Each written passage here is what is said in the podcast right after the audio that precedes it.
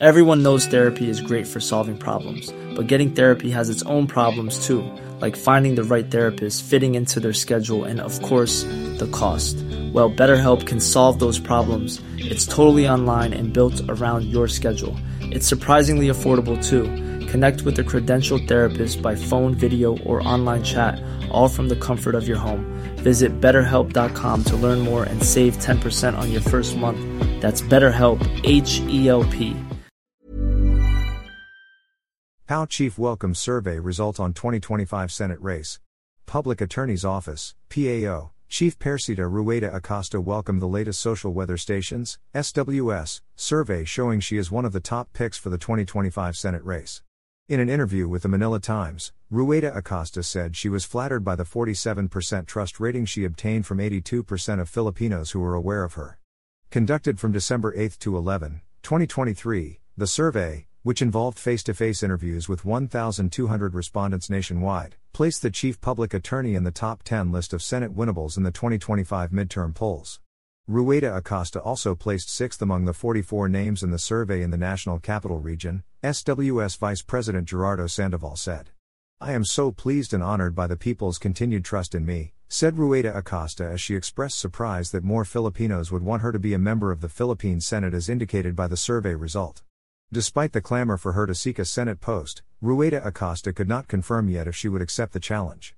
For now, I am more focused on my job, especially nowadays that we have an increasing number of indigent Filipinos who are trusting PAO to help them seek justice, she said. Let us see where my destiny will bring me, but for now, I must focus on my job as the chief public attorney. We still have more to do, especially for our poor kababayan, countrymen, Rueda Acosta added. By socio-demographics, awareness of Rueda Acosta ranged from 69% to 98% in December 2023, the same SWS survey showed. Across the area, the SWS said Rueda Acosta's net trust rating was a good plus 42 in the National Capital Region, plus 30 in the Visayas, and moderate at plus 17 in Mindanao. Her net trust across age groups was also good at plus 39 among the 45 to 54 age bracket, plus 38 among the 35 to 44, plus 34 among the 18 to 24, plus 34 among the 25 to 34, and plus 30 among those 55 years old and above. By economic class, the PAO chief, who has been the recipient of multiple awards and recognitions for her exemplary government service, obtained 98% from classes A, B, and C that are aware of her. In classes D and E, Rueda Acosta got 81% and 82%, respectively.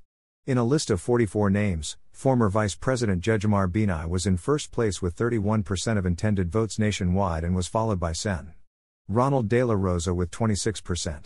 In third place was ex Senator Gringo Honasan with 24%, Senator Francis Tolentino in fourth place with 23%, and former Senator Antonio Trillanes fourth and fifth place with 21%.